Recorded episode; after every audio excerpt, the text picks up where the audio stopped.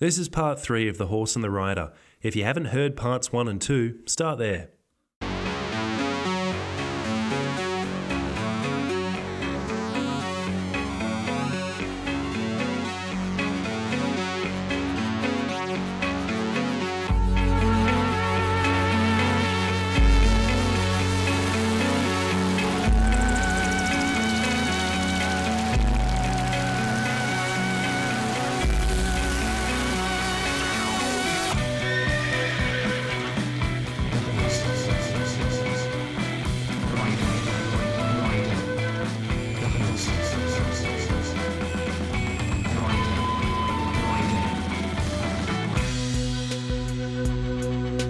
Horse and the Rider, Part 3 The Escape. As the sun rose, Peter hit 110 kilometers per hour on the southbound Princes Highway and punched the cruise control button. There was a soft pink light in the air. Peter gazed out the windscreen at the 10,000 hectares of blank national park which crowded the little freeway ominously. It was sullen and motionless, and Peter thought of all the cruel and casual violence that happened in it every day and was probably happening right now. Snakes and foxes, and huge spiders and birds, all killing and maiming each other and waiting for the day on which they would also die of their injuries and be eaten. He rolled one window down a touch and listened to the rushing air roar over the gap between glass and car. For some reason, the sound reminded him of Back to the Future. He imagined being Marty McFly, and he imagined his BMW was a heavy stainless steel DeLorean covered in time travel frost, and he was travelling at 88 miles per hour, and his destination was a charming high school with simple problems instead of whatever his destination was. He wound the window up just a little, and the noise intensified. He imagined the sound of the ragged, rushing wind was the crackle of electricity instead. He imagined he was on his way to play the guitar and have an adventure. He passed scenic routes and roadhouses and a handful of fast food chains from which people spilled out and into their cars, and it wasn't until he was south of Wollongong that the traffic slowed to a crawl and the soothing speed of the open road abandoned him. Utes and sedans and 10 year old four wheel drives crept out of side streets into Peter's path. He nudged forward. He could see school children in the backs of cars. They could see him as well, and they stared with inscrutable faces. Peter wondered if they recognized him from the news. After some time, the traffic eased up. Peter felt his confidence return as the speedometer ticked upward, and as he allowed himself to be soothed by the hum of the RPMs, he failed to notice the line of police with illuminated batons waving people to the verge. Then he saw them, and he panicked. He swerved. The car found a side street, but its tyres screeched painfully. A puff of smoke filled the air. Sweat boiled out of Peter's pores. It became stifling. He looked around wildly to see if the police had noticed, but his view was blocked by the corner of a fence. He vomited a little and forced the acrid pulp back down. Another street appeared ahead, and Peter rounded its corner as a siren went up from the highway, then another. His brain filled with terror. He was done. He knew. He had killed an old Greek man, accidentally, yes, but it was his fault. And now he'd run, and he'd found the end of the line in a shitty little street in a pathetic commuter suburb. The realization was stinging. It was noble to run, but it seemed to Peter now that in his enthusiasm for flight, he'd forgotten how the flight of fugitives all too often ended. Not in a glorious and heavily armed shootout at Glenrowan, but hungry, thin, and cold in a derelict lean to at the back of Beyond, helplessly surrounded and taken in without a whimper. It went without saying that such desperation and ignominy had no place in the broader narrative of Peter Quinnell Live's life. Injustice was the word for it. The vomit rose in his throat again, and as it nudged the back of his tonsils, angrier and sourer than before, he realized that the sirens had receded into the distance. They were chasing someone else. Suddenly, the street was quiet again, suburban quiet. Peter felt a sudden and unprecedented enthusiasm for the muffled sprawl that surrounded him, the ticky tacky little crusting of white houses with black windows on polite little blocks, as mute and unwanted as barnacles on a breakwater. Houses designed to be nothing special that would, all the same, probably be there forever. That had crouched on their quarter acre blocks for half a century or longer and would crouch there longer still simply because no one would tear them down. Peter had never cared for them before, but he loved them now. They were the homes of citizens, both hardworking and not, some of them the solid, uncomplaining masses towards whom the politicians waved when they waved towards the western suburbs of any of Australia's major cities, wishing to evoke a spirit of sensible dependability. Some of them were also the kind of citizen the politicians gestured towards to evoke a horrid other, an unaccountable vampire with a thirst for juice bottle bongs and honest tax dollars, or perhaps just an ominous uncertainty. All of them were here, united by directionless resentment and thriftiness. They saw no reason to smash up a perfectly good house. It didn't matter if the house had been built from cheap wood and plastic and wire in the 1960s, not when they kept out the rain and the bugs and a bit of the sun. They had wire screens that slammed in the summer heat and rolling screen shades and alcoves near the front doors where generations of sandals were piled upon their ancestors. Hot tears filled Peter's eyes. He pulled roughly at the door handle and launched out of it. The air was humid and the grass an earthy yellow. Cicadas droned around him.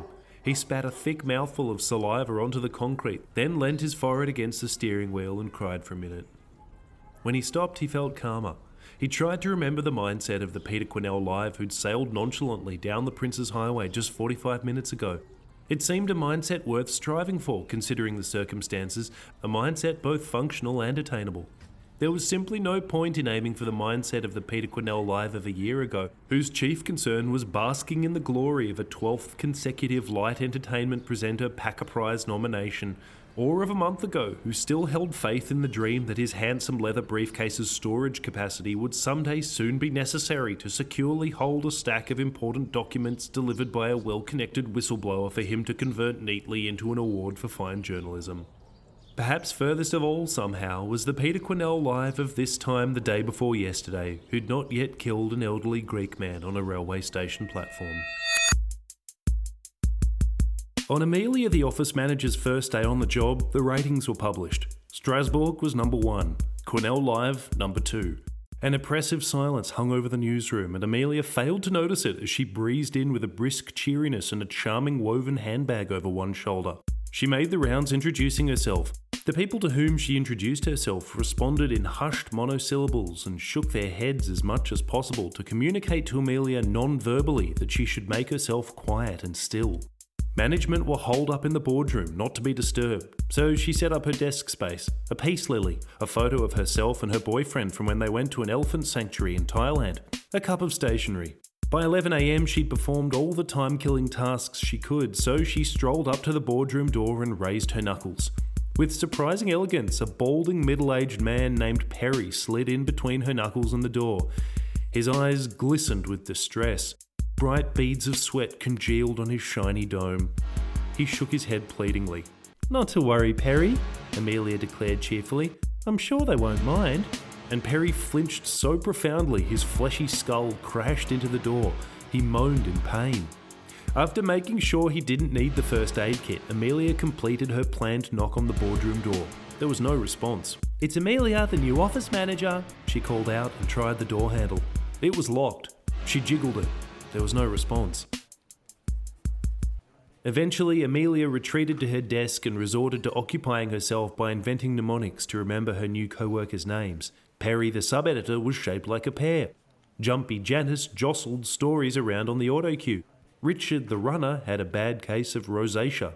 After she'd finished plotting out colleague name, role, and attribute in an Excel spreadsheet, printed it, and pasted it in a blind spot on the desk underneath the lower right corner of her computer monitor, she familiarised herself with the building's evacuation plan. From a deserted office, she gathered the last three years' worth of payroll binders and ascertained from the records within who was the union representative. She introduced herself to them and responded to their small talk with a frosty disdain she hoped would convey her distaste for organised labour. She called up the human resources chain to requisition a platter of pastries for the hungry executives and board members to snack on when they finally emerged from their meeting, and when it was delivered, she defended it with no nonsense glares at the junior reporters and sub editors who cast tender looks at them across the office. At 6 pm, when the meeting room doors remained closed, she swept the pristine treats into a bin and left for the day. The next morning, she arrived at 7:30 a.m. to find the meeting room door was still closed. Amelia stared at it apprehensively. Certainly, it seemed impossible that the executives inside had stayed the night. That, at least, she felt, she thought, she could write off as impossible. But she was still troubled by the silence from the upper management of the company she'd been engaged by, and the feeling that something was wrong gnawed at her as she reordered stationery and corrected a misspelled form template. At 10am, it got the better of her, and she stood up from her desk once more, and avoiding the pleading gaze of Perry, Janice, and Richard, strode over to the meeting room door and knocked sharply on it. Hello, she called out. Hope I'm not interrupting anything. There was no reply, so she pushed on it. It opened maybe 10 centimetres before being forcibly slammed shut again. She pushed again, but the door didn't give. It was as though someone was leaning on it from the other side. It's Amelia, she called out. The new office manager. Her offering was greeted by silence. She returned to her desk where she sat staring fixedly at the closed door. She was a healthy, organised, contented person who enjoyed the challenges of work, but she had never worked for employers who hid from the people who worked for them. As she watched the door, she gnawed on a pen. She gnawed until it was evening, and the other office staff packed up their briefcases and backpacks and shuffled slowly towards the elevators. By 8 pm, everyone had left. The boardroom doors remained closed. Amelia packed up her handbag and began to walk towards the elevator, but before she got to the doors, something made her turn back towards the boardroom. She approached furtively. She knelt down and pressed her ear to the door. Earlier, she'd heard nothing, but this time, crouched beside the door with one ear pressed against it, she heard a low murmur coming from inside. There were people in there. She knocked sharply on the door, and in an instant, the murmuring stopped. Amelia was unnerved by the sudden silence. What were the people inside hiding? She waited a moment, then called out, It's me, Amelia. I'm going home now. That night, she warmed a tub of supermarket minestrone and curled up on the couch to watch Brickies, a primetime reality show where contestants laid bricks to complicated plans under tough time constraints. On the show, there was a drama between a man called Alex and a woman called Pam. His line had gone out of plumb, and she told the judges, You should have told me, he told her on the screen. She's just playing the game by telling the judges and not telling me, he told the camera. She should have told me. In the morning, she woke up and returned to work, where the boardroom doors were still closed. A low murmur droned. She topped up the paper in the printers around the office and replaced the batteries in every clock. She gnawed on her pen. Abruptly, at the stroke of 11, the doors to the meeting room burst open and the top brass of Five News spilled out. Judith Senyol was there, drawn and pale. So was the head of HR, Brent Peth, and the chairman, as well as five or six greying men whom Amelia didn't recognise. She sat up straight in her chair and tried to give them a bright smile, but as they got closer, her smile faltered. They were grim faced and smelt of sweat and coffee. They looked at her as though she was almost nothing, and as she tried to squeeze out the words, Good morning, I'm Amelia, one of the grey old men said to her, Your mouth is blue. She glanced down at the ballpoint pen on her desk. She'd chewed right through it. Ink puddled on the desk. She covered it with her hands and tried to look as though it wasn't an accident. I'm not sure if it's the look we want to be putting out there, the grey old man said, and when he said out there, he looked at the glass door that led from the atrium into the Five News office. First impressions count, he said, looking at Amelia, but speaking softly as though it was intended perhaps for one of the other grey old men. Why is your mouth blue, sweetheart? Brent Peth asked her. The managers stared at her. I. Uh, Amelia started. I have blue mouth, she finished. It wasn't a disease. It's a disease, she told them, but I'm being brave and working through it. It's not contagious. There was a long pause as the old grey men stared at her curiously. Blue mouth, one of them ruminated.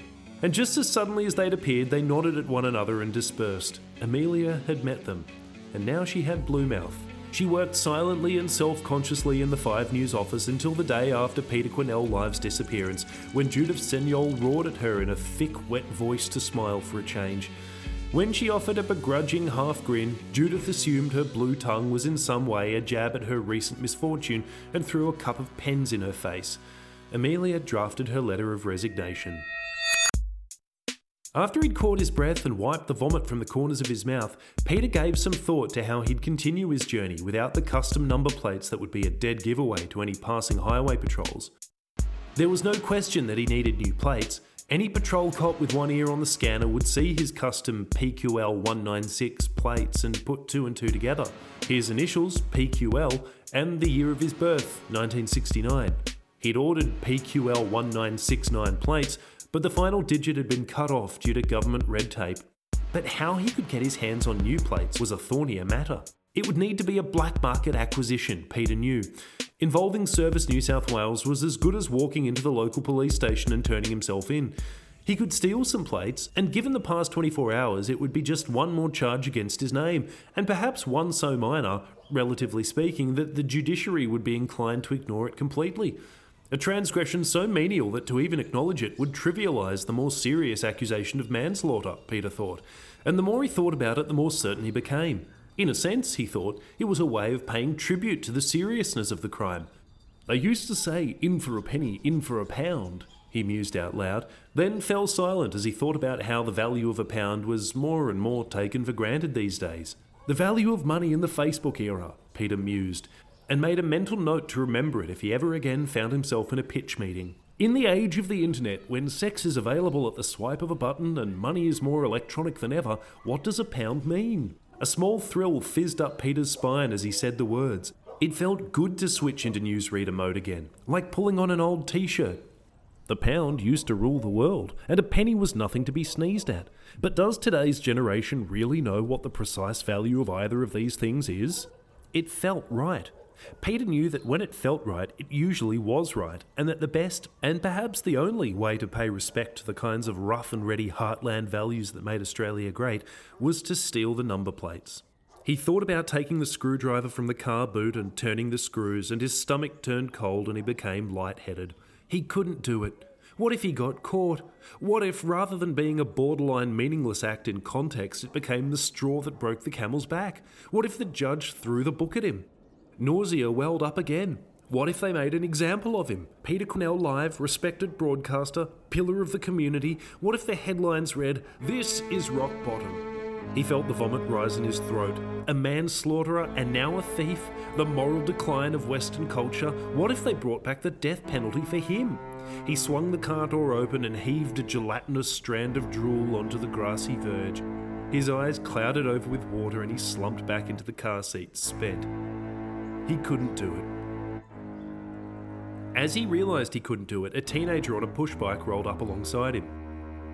Do you have any weed? he asked. No, Peter panted. You look like shit, dude, the teen told him, and looked down the road in a way that seemed pointed to Peter. It gave him an idea. I can pay you, he told the teen, and the teen called him a pedo fuck and rode away. Peter turned the ignition and the car revved like crazy. He put it in first and sped down the road after the team, who looked behind him wildly and shouted in terror. Peter pulled alongside him and wound down the window and yelled, Not for that! I want you to steal some number plates, and I'll pay you! He reached into the nearest valise and withdrew a fistful of $20 notes. I can pay you this, he hollered. The teen peeled off and stopped on the side of the street. Peter pulled over to the curb. How much you got? the teen asked him. Peter counted up the twenties. $160, he told the teen. I'll do it for 200, the teen said, and Peter told him he only had $160. He really had more, but it was a bargaining position. Okay, the teen said, but I want half now. Peter respected the teen's business acumen, so he forked over the $80. Be cautious, he said, and the teen told him to fuck himself and jumped back on his bike. He zipped through a reserve and was gone. Peter felt numb.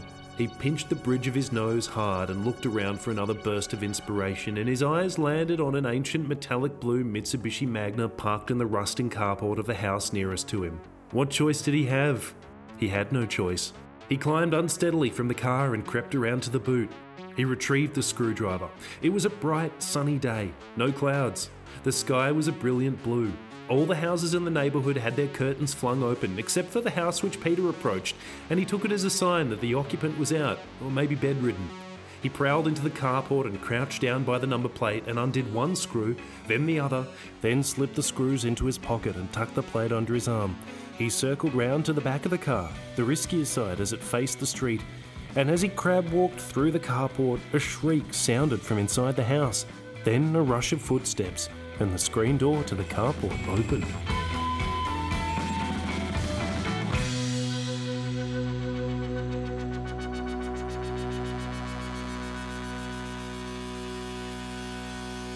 Thanks for listening to The Horse and the Rider. It's written, read, and produced by me, Max Lavergne.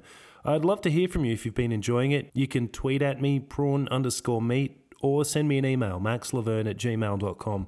If you'd like to support the podcast, you can make a donation at ko-fi.com slash maxlavergne. If you want to share it with other people, I actually had a great idea.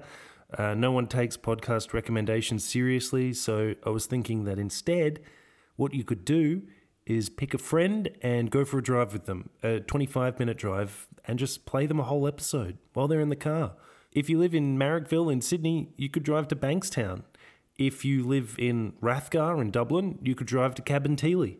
If you live in Signal Hill in Calgary, you could drive to the township of Janet. It's just an idea.